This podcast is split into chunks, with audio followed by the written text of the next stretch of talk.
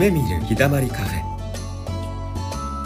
ゆうくんのほっとする穏やかボイスとチズピーの元気になる希望のバカ笑いで忙しいあなたに立ち止まるひとときを。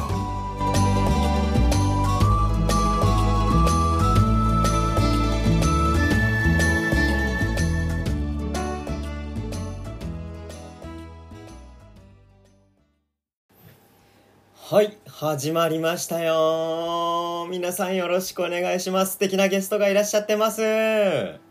あのみそ太郎さん。ことみそさん？通称みそさん？みみそとも呼ばれてます。はい。シンガーソングライターのみそ太郎と申します。よろしくお願いします。よろしくお願いいたします。願いします。ようこそいらっしゃいましたようこそでございます。本当に。すごい歓迎ムード。ありがとうございます。いやあの本当曲聴かせてもらってめちゃめちゃ素敵で。素敵でね。うんもう応援歌ばっかり。いやありがとうございます。本当もう私一日中あれを聞きながら家事してました。なんかすごいさっきまで、うん。あのそれ雑談してたじゃないですか、うん。なんかすごいパンってスイッチ入って収録モードでございますか収録モーね僕ちょっと今い今アップアップになって。う ん大丈夫。あのみそくんは歌入るとスイッチ入るでしょ？そうですね。そうです。そうそうそうそう。歌うとまた変わるんですけど。そうそうそう。ここもうそう。は本当にね歌い始めるとねあの声が違うんだよね。ね。ありがとうございます。うん、うん、いいってなったもんね。うんうん先ほど歌わせていただいたんですけど、うん。はい。はい。あはい。えっとちょっと自己紹介してもらってもいいですか？はい、えーシンガーソングライターのみそ太郎と申します。で普段は、えーライブ配信とか、えーあとは、えー都内に関東を中心にライブ活動を行ったりあとはまあこういう形で、まあ、ラジオを呼んでいただいたりとかっていう形で、あの日々自分の歌をたくさんの人に届けて、うん。えー聞いてもらってなんかこう元気を届けられるようにっていう風な目標で毎日歌っている男でございます。もう毎日ほぼ歌ってるんだよね。そうですね。ほぼ毎日、えーライブ配信は週休2日ぐらいで、で週に5日間ぐらい、えーやっていて。でライブ活動もえー月にまあ1から3本ぐらいなんですけど。来月は結構多くてあのそうなの4本入ってます。すごい。あれ5本だっけな。把握できてない体力が。そう結構歌うのも体力がね。来月はかなり入ってますね、すごいね。えいいワンライブ何曲ぐらい歌うんですか？えーまあライブにもよるんですけど、はい。ブッキングライブっていうこういろんなアーティストさんが出るようなライブだったらなるほど。あーまあ大体4曲ぐらいですかね。4曲から多くて5曲ぐらいなんですけど、とかまあちょっと短めだと3曲とかの時もあったり、うん。逆にワンマンライブとかだとうんと20曲近く歌う時もあります。20は疲弊しそうだね。で 結構多いと思います。なんかうん。他のアーティストさんでこうワンマンライブやるってなって、うん。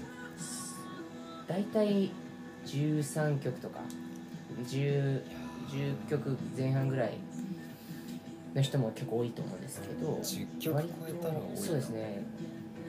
前回あの6月にワンマンライブ「はい。代官山のノマド」っていうライブハウスでやったんですけどね。うん。その時は18曲ぐらいかな。うん。それだけも三昧だね。三昧。味噌太郎味噌三昧。な味噌寿司三昧みたいな。味噌三昧。味噌三昧。美味しそうではあるなでもそれだけ持ち曲がいっぱいあるっていうことですよね。そうですね。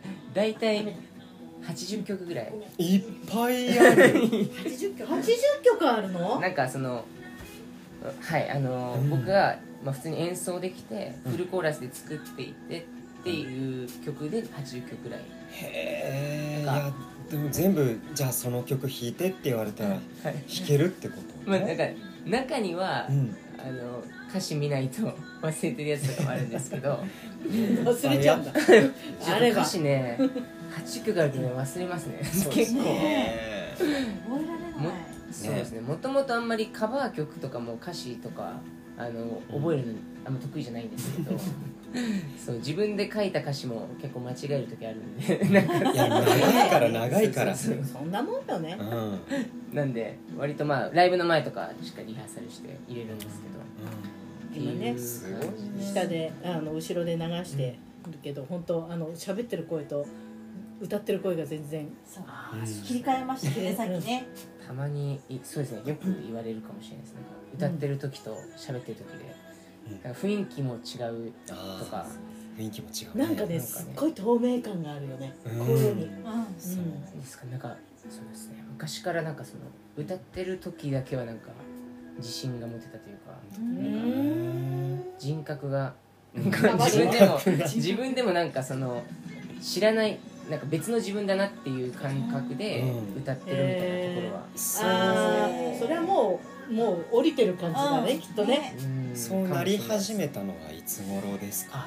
それは、えっと、僕小学生の時うん。に、うん。あの遠足であのバスはい乗ってる時になんかレクリエーションでその時森山た直太朗の「桜」っていう曲がすごい流行ってて。で僕し好きで CD 買ってよく聴いてたんですよ。えそんな頃から？そうなんですよね。で、うん。なんか振られてそのそんな頃から？歌ってよみたいな。あ振られてってそういうことね。あそう。おいあの失恋じゃないです。いやもうなんかもうかっこいいんですよ。容姿からそうそう何そう。もう含めて笑顔がすごい素敵なの。ねモテる方なんだろういやいや本当にモテないですはいけど脱線しました。失礼しました そう。でなんか歌ってよって言われてうん。で桜をその時にバスの中でみんなの手拍子で。へえ普通バスってカラオケついてるじゃないですか、でもなんかそれはなんか先生の意向で使っちゃダメだみたいな感じで。先生も分かってたってことわかねんないです。いや普通になんかバスの人がなんか面倒面倒くさい。迷惑かかかかるからかかるからみたいな。あ気使ったのかな？気使ったのかわかんないですけど、うんはい。で、うん。まあ、アカペラで歌って、はい。そしたらすごいみんな喜んでくれて、うんなんか「おお!」みたいな。盛り上がった。あの時にすごい僕の中であいいわ。みたいな人前で歌うの楽しいなみたいな。おっていうのが。ーもうその時でできちゃったそっからなんかかもうずっと歌い始め歌っててなんか、うん。学校いる時とかなんかうん。給食のうん。なんかこう配膳の順番待ちあるじゃないでお盆持ってみんな並んで、うん。その時もなんかずっと歌ってたり。ちょっと今も頭おかしかったなと思うんですけど。本当歌好きだよねみたいな。そうだよね。歌すほんと言われてたんです本当歌好きだよねに含まれるそのちょちょっとお前おかしいんじゃないかみたいな。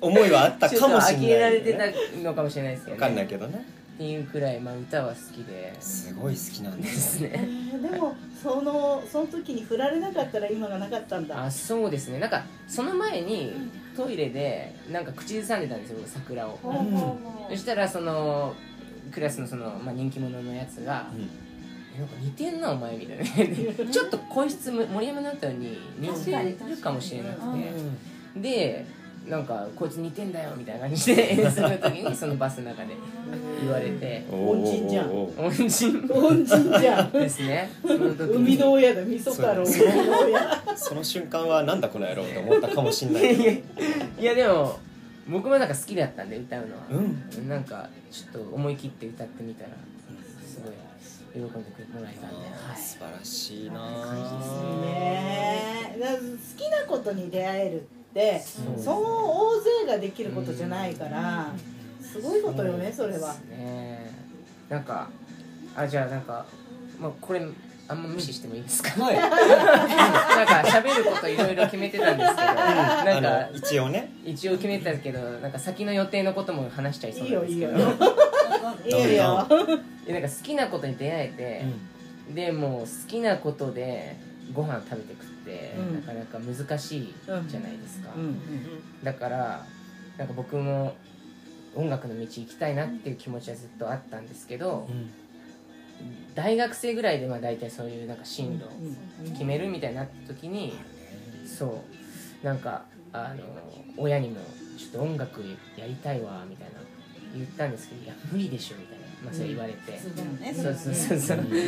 でまあみんなもどんどん就職していくし割となんか名のある学校だったんです、僕ちょっとそれ逆にコンプレックスなんですけど、うんうんその高学歴と言われる、うん。まあ、大学に通ってて、まあ、お金もいっぱいかけてもらってたし、うん。っていう中で周りもみんなこういいとこに就職しようって思ってこう、うんうん大学に入ってなんか就活も頑張っててっていう中で、なんか自分だけその道をそれるっていう勇気も持てなかったし、うんでもなんかやりたいって気持ちもあってなんかこう中途半端な気持ちでうん。就活もしてたから、うん。なんかなかなかうまくいかなくて、まあ、それでもなんとかこうあのまあある程度こう大企業と言言われる、会社に就職はできたんですけど、うん。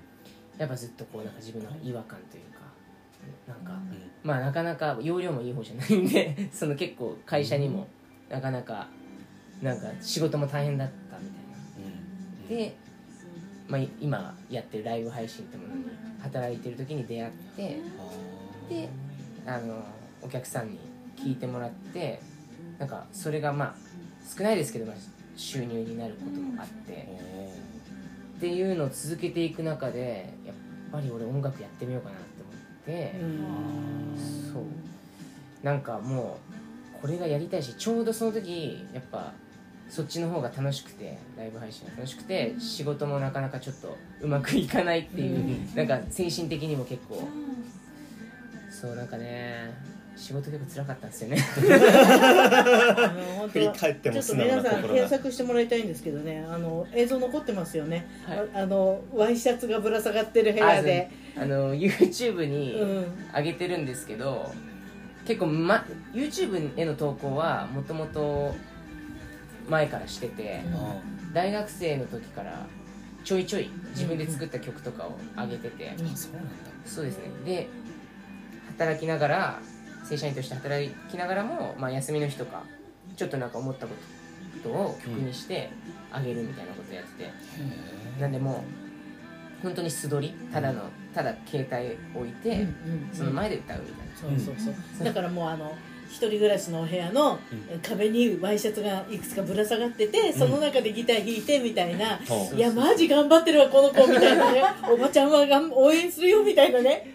そんなのがあった。その頃はもうただ、まあ、昔からの友達とかうん。知り合いとかに、あのまあ、聞いてもらってなんか反応見れたらいいなみたいなぐらいの趣味の気持ちだったんですけど、はい。でもうライブ配信やってた始めた時も全然趣味の気持ちでうん。やってたんですけどなんかそれがちょっと収入になるとか、うん。それと同時になんかライブ活動もうちょっとだけライブハウスで月1ぐらいで出たりすることも出てきてで一人で出たのって初めてだったんでう、ん。まあま、大学の頃バンドサークルやってたり高校の頃バンド組んでライブハウスで演奏す歌うとかっていうのはやったことあったんですけどん。一人で弾き語りで出るっていうのが初めてでうん。でもう周りのアーティストさんとかもうすごいんですよ本当に。でギターもめちゃめちゃうまい、うん。歌もすごいうまい。うん。なんか世界観もすごい持っうんてる、で僕じ僕は正直まあ自信もあったんですよ、うんうん自分はある程度うん。歌がうまいとか、うんうんあのギターも弾けるみたいな、まあ、ギターは微妙なんですけど、んまあ、歌うまいみたいな、うん。曲もいいものを作ってるみたいな自負はあったけどなんかそこでなんかすごい悔しくて、うんなんかあの本当に全然自分下手くそやみたいな。周り見てると。そうそうそう。やっぱなんか本気でやってる人ってすごいなうんうん。ででも自分もそうなれるって信じてる自分もいて。だからなんかやっぱ本気でやってみるべきなのかもなと思うって、ん。でそっからなんか曲とかももう月に4曲とか34曲とかのペースで作りまくって。うん。それがなんか結構あのライブのライブ配信のあちなみにポコチャっていうライブ配信アプリでやってるんですけどそのポコチャのリスナーさんにもこう好きになってもらえるっていうことも結構出てきて思い切って仕事を辞めてみたっていう。はい。仕事辞めたのはいつ？仕事辞めたのは、えー2020年の3月とかなんで、思った以上に最近だ。あそうですそうです、あのだから2年半ぐらい前な。んえでもこの2年半はそれで食べれてるわけでしょ？すごいでもねバイトもしてます、うんでそうバイトと、まあ、ポコちゃんのうん。日本柱でうん。やってるって感じなんですけど、うん。へそのなんかその会社辞めたぐらいでうん。もうコロナが本当にうん激化し始めて、うんもう家から出れないってなってライブ活動もそんなもう持ってのほかみたいなそうだよね。うん状態になったんで、逆にその辺りからライブ配信がもともと僕はその前からやってたのでうん。それが徐々に盛り上がってきたんですよね逆に。あなるおうほどね。ち時間が増えてまあそのもちろんライバルも増えたんですけど、うん。本当にもう前線でやってたプロミュージシャンの方とかも、うん。そのライブがどんどん中止になって、うんじゃあなんかライブ配信っていうのがあるらしいうんうん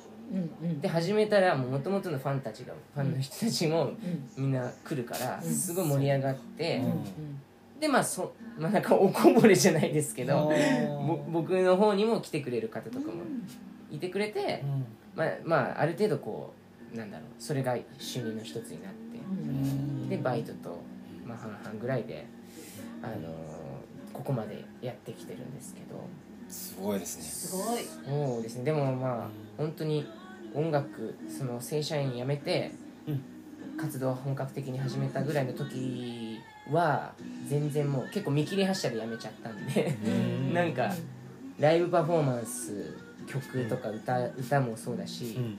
全然まだまだっていう感じ、まあ、今もまだまだだと思ってるんですけどまださらにもっともっとまだ未熟だったんで、まあ、そんな中でもやっぱり、まあ、少しで少しでも応援してくれる方がうん。いてくれたおかげでなんなんとかやってこれて、そうねライブも見せ方がいろいろね。そうですね。すごい。あるようですからね。そうですね。だから本当にいろんな人と共演する中でうん。なんかあの学んでいったというかうん。割と当日にセトリを考えるセットリストをうん。やる曲を考えるとかいうこともあって。当日に。すごい。あったんですよ昔は。でうん。今はやめたんですよ。はい。なんかそれ改めてなんかそのやっぱりあの見に来る人はお金払って大事な時間とお金使って見に来てくれるからちゃんと作り込んでその何を伝えたいのかっていうのをこう自分の中に持って信念を持ったライブをしないといけないなってある時に思ってなんかそれまではこのなんだろう曲がいいパフォーマンスがいい歌がいいそのその点のパフォーマンスうん。うんで楽しませられればいいっていうふうに勝手に思ってたけどそうじゃなくてちゃんとそれは作品だからうん。ライブもだからそれはちゃんと作らないといけない。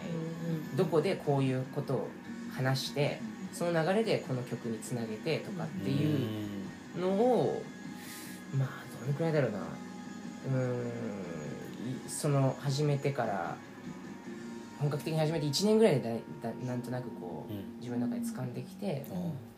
そう最近はそういうのはすごく考えるようにとか、いいっすね。そういうのを考えていくとあのやっぱり反応もやっぱどんどん変わってきて自分を見てくれる人うん。たちも変わってくるし、うん。そう増えてその応援してくれる人も増えてくるし、とかっていうだから自分が変わることでどんどん周りが変わっていったりうん。そう自分の状況も変わっていくっていうのがなんかす社会社員の時は考えられなかった。ただこう与えられた仕事をやっていく、で毎月決まった給料が入ってくる。っていう生活だったから今は頑張れば頑張っただけ周りも変わってく自分も変われるもう最高です。頑張り方も正解だったっていうことでしょうでね僕に合ってたっていうのがある。合ってたうんね。うん。のもあるのかもしれないなんかそうですね。だから同じか会社にいたうん。で今も続けてる人いっぱいいますけど、うん。そういう人たちも僕はすごく尊敬してて、うん。すごいね。僕にはできないことだから、うん。それが僕には合ってなかったんだなってすごくうん。思いますね、うだって周りの方々を見て学んで自分で考えてその反応を見て自分で試して繰り返していく中で変わっていくっていうのがやっぱりあの自分の体感で得たものじゃないとうん。うんって思うんですよねやっぱりね、そうですね。うん。だから今後まだまだ伸びるっていうのは確実だなって。いや ありがとうございます。えー、それぐらいです。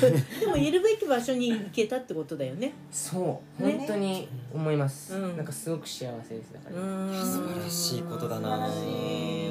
なんかこれ僕よあの4週目で話すぐらいの感じ。全部言っちゃった大丈夫だよ。こういう感じで考えたんですけどもっと軽く話すつもりだったんですけど止まらなくなっちゃうんですね。いやーそれはねでもその思いの強さがちゃんと曲にも乗るからお客さんにも響くわけいじゃない？そうですね。ね、あと、うん。ジャケットの CD のね、うん。写真見ててもどんどん変わってきてるね そうなの面影がないんですよねだだって1枚目のアルバム「猿。そう。猿のお面かぶって飛んでるっていう。そうそうそう。で2枚目がさ黒髪で眼鏡でしょ？そうシャツに。えちなみに今ツーブロックの金髪だ。眼鏡も外して。うんえそう眼鏡も外え目は悪いの？目はめっちゃ悪くて、うん。でコンタクト。です。でドライアイなんで、うん。結構コンタクト大変なんですよ、ダメダメだね。目薬、なんか適宜刺さなきゃいけないんですけど。そうなんだ。なんかなんか今そういう時期なんですよ。なんかん見た目を変えたくて。ん。なんだろう。なんかそこもうん。大事だなって思い始めたというか、そうなんかちょっと前まではんもう見た目がどうでももう音楽を聴いて音楽で良ければいいだろうと思ってたんですけど、ワイシャツの頃はそんな感じだった。そう。でもまあそのパッまず視覚の情報が入るじゃないですか。はい。でまあなんか眼鏡の黒髪がダメなわけじゃないですけどうん。決して、でなんかなんだろうな見た目がその例えばその人の好みの見た目とか、うんこう目を引く見た目とか、いろんな、まあ、ポイントがあると思うんですけどともうどこにでもいるような普通の見た目。だったらどっちの音楽手に取るかなって思ったらやっぱなんだろうって思うのはやっぱ目立つ方確かに。だなって思って、だからなんかそこもやっぱりプロとしてなんかそこは気を使っていかないといけないなっていう。なんかほんとプロ意識っていうのをすごくこの1年は考えさせられてるな考えてるなって思いますね。なんか喉のそう。はいどうぞ。あそう。止めちゃってごめんなさい。あすいません。逆にどうぞ。ああ。なんか喉のケアとか、うんうん。なんか最近ちょっと喉の調子悪かったんですけどあのやっぱずっと歌ってると喉が痛くなって歌えなくなっちゃったんですよ。うん。ちょっと前まで。でもそれって自分が自分さえ良ければいいわけじゃなくて自分の喉だからどうなってもいいのかって言ったらそうじゃなくて、まあそう思ってた時もあったんですけど、がそれでも声が枯れてもとにかくその今の人に届ける。っていう考えはまあいいかもしれないけど、でも次の日歌えなくなったら、うん。次の日楽しみにしてる人はじゃあどうなるんだって、その人たちに申し訳ないし、なんか楽しみに来てるわけだから、その僕は音楽やって歌ってあの生活している以上その人たちを楽しませる責任があると思ってるんで、なんかそう考えるとやっぱり喉のケアとかも注意しなきゃいけないし、その歌いすぎて喉潰すのはプロ失格だなっていうのは最近思ったんでなんかあのネブライザー買いました。なるほど。そう昨日なんか一昨日なんかちょっと前に数日前にお医者さんでおすすめされて、でまあこれそう昨日ちょっとお休みだったんで、あのもうすぐ買いに行って。それ夜するんですか？なんか朝と夜。朝と夜？はい。になんか入れるの？なんかそうですね。水生成水と、うん。あとなんかお薬処方してもらったんでそれを2滴ぐらいあそれ入れる試してで蒸気にしてこう吸うみたいなやつなんですけどうん。なんか結構ちゃんとしたこはいはいうしっかりした大きさの。にあるやつ。はい。あの酸素マスクみたいそうそうそう。なポンってやるやつ。なんかお医者さんにあるやつはやっぱもう別格にいいらいいらしいんですけど、うん。でもまあ家庭でできる中ではかなりいいやつうんを買ってで、まあ、それやるとかうん。なんかその辺も気をつけていかないとなっていう。聞きますか？それ。ああでも、正直わかんないです。ねまだまだ昨日の話だもんね まあまあ昨日からやってる昨日の話だもんねまだまだね。そうですね。ねでもまあ絶対やらないよりはいいんで、うん。でほらほらほら声声の仕あーそう事ですね。みんなね。あそっかそっか。そうそうそう。そうナレーターだしね歌うしマーティねさん歌をやるしね。うん。僕もナレーターだしね。そうですね、うんそうですね。だからいい使ったことはないいんですよその。うんうんうん。なんかでもあの自分の中のパフォーマンスが別にあの問題なければいいとは思うんですけど、うん。自分がやっぱ一番精神的に来るというかそのそううまく思うように歌えないとそうですよね。うん、で、うん、それを見せると、うん。自分がちょっと参ってるところを見せちゃうとやっぱ見てる人もやっぱ気使っちゃうし、リクエスト受け付けますとか言ってそんな喉痛そうな人にリクエストできないよっていう感じだと思うんで。気遣っちゃいますそよね。うそうそう。だから僕は常にこうやっぱ元気にいるべきだと思ったんで。プロ意識だ。素晴らしい。いやいやいや皆でさん。すねそうだと思うんですけどやばいちょもう第一週目から来いよ大丈夫ですか？時間。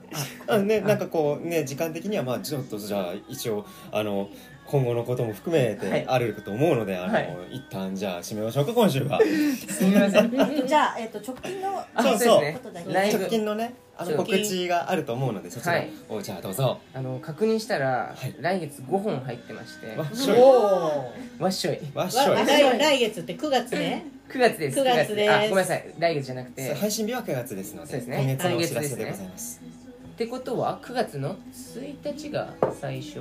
いや、えっと、最初のは配信が、えっと、ね2日？あ9月2日ですね、はい。じゃあ1日はもう終わってるんですね。終わっそういうことですはねい。じゃあ直近は9月の11日。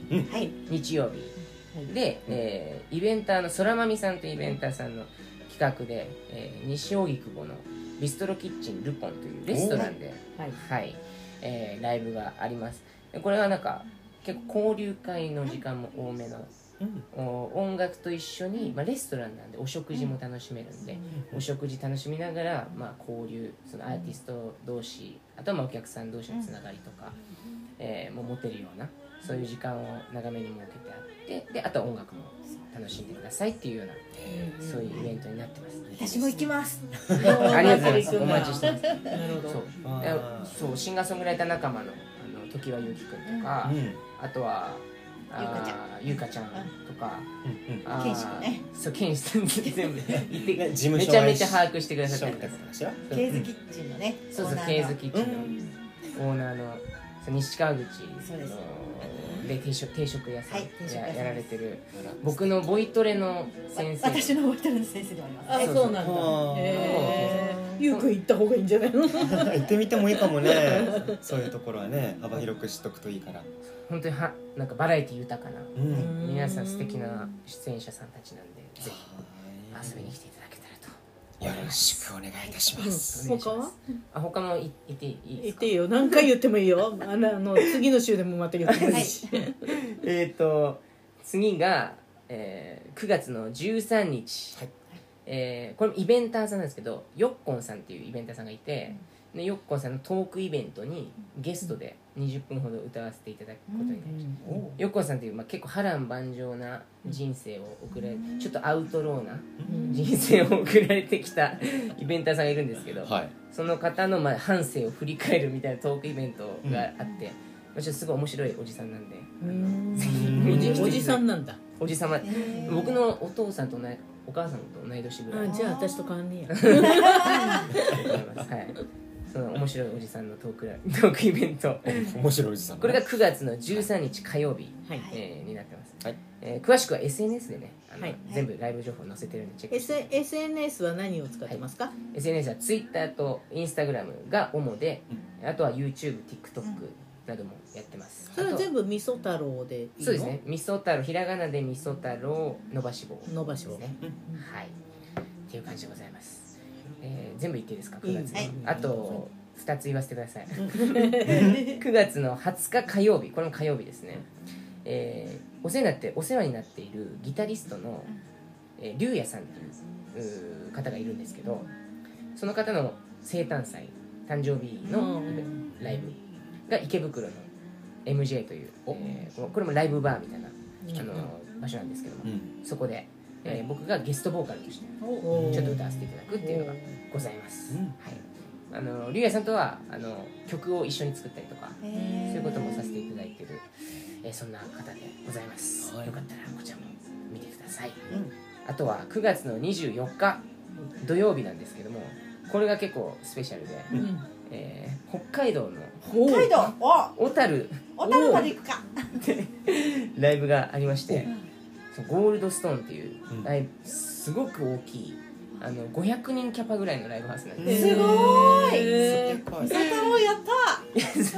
それはあの奏で合いっていう、まあ、これヨッコンさっき出てきたヨッコンさんっていうおじ様が、あの企画してくれてる、うんライブツアーみたいな、5月に名古屋と大阪に行ったり、でこの間あの、まあ、東京の方でもやったりっていうライブツアーなんですけどそれの小樽編という北海道編小樽でやらせていただきます。なかなかね小樽だと、まあ、遠いんで。美味しいもん食べてきて。えだってほらラジオ聞いてる人は北海道の人もいるだろうしさ。そう。よ。そうですね、うん。ぜひ9月24日小樽ゴールドストーン。これが本当にねいいライブハウスなんで、うん。ぜひ大迫力でお楽しみいただけるかいいなと思いますビッグイベントや。よはい、ねよろしくお願いします。ろしくお願いします。という感じでございます。あありがとうはいすいませんめちゃめちゃいっぱい。はい。今週ちょっと一週多めであのねマンスリーゲス9月は。トなのでうん。はい。いやありがとうございます。いぜひぜひ。こちらこそこんなところまでね実は収録日大雨でね。わざわざ来てもらってね。ありがたいね。全然雨ものともせず全然。このともせずものともせずねなんかあったよね曲に「明日は晴れるから」とかって。そう明日。今ね BGM で流していただいてるアルバムの2曲目ですね「うん。あの明日は晴れるから」ってん。何回も言ってる曲もありますし。あるよね。うん。さっき流れてたってことだね。あそうそうそう流れてた。うん流れてたえー、じゃあ、はい。みそさんあの次週もぜひぜひよろしくお願いいたします。しくお願いします。はい、皆さん今週もありがとうございました。ありがとうございま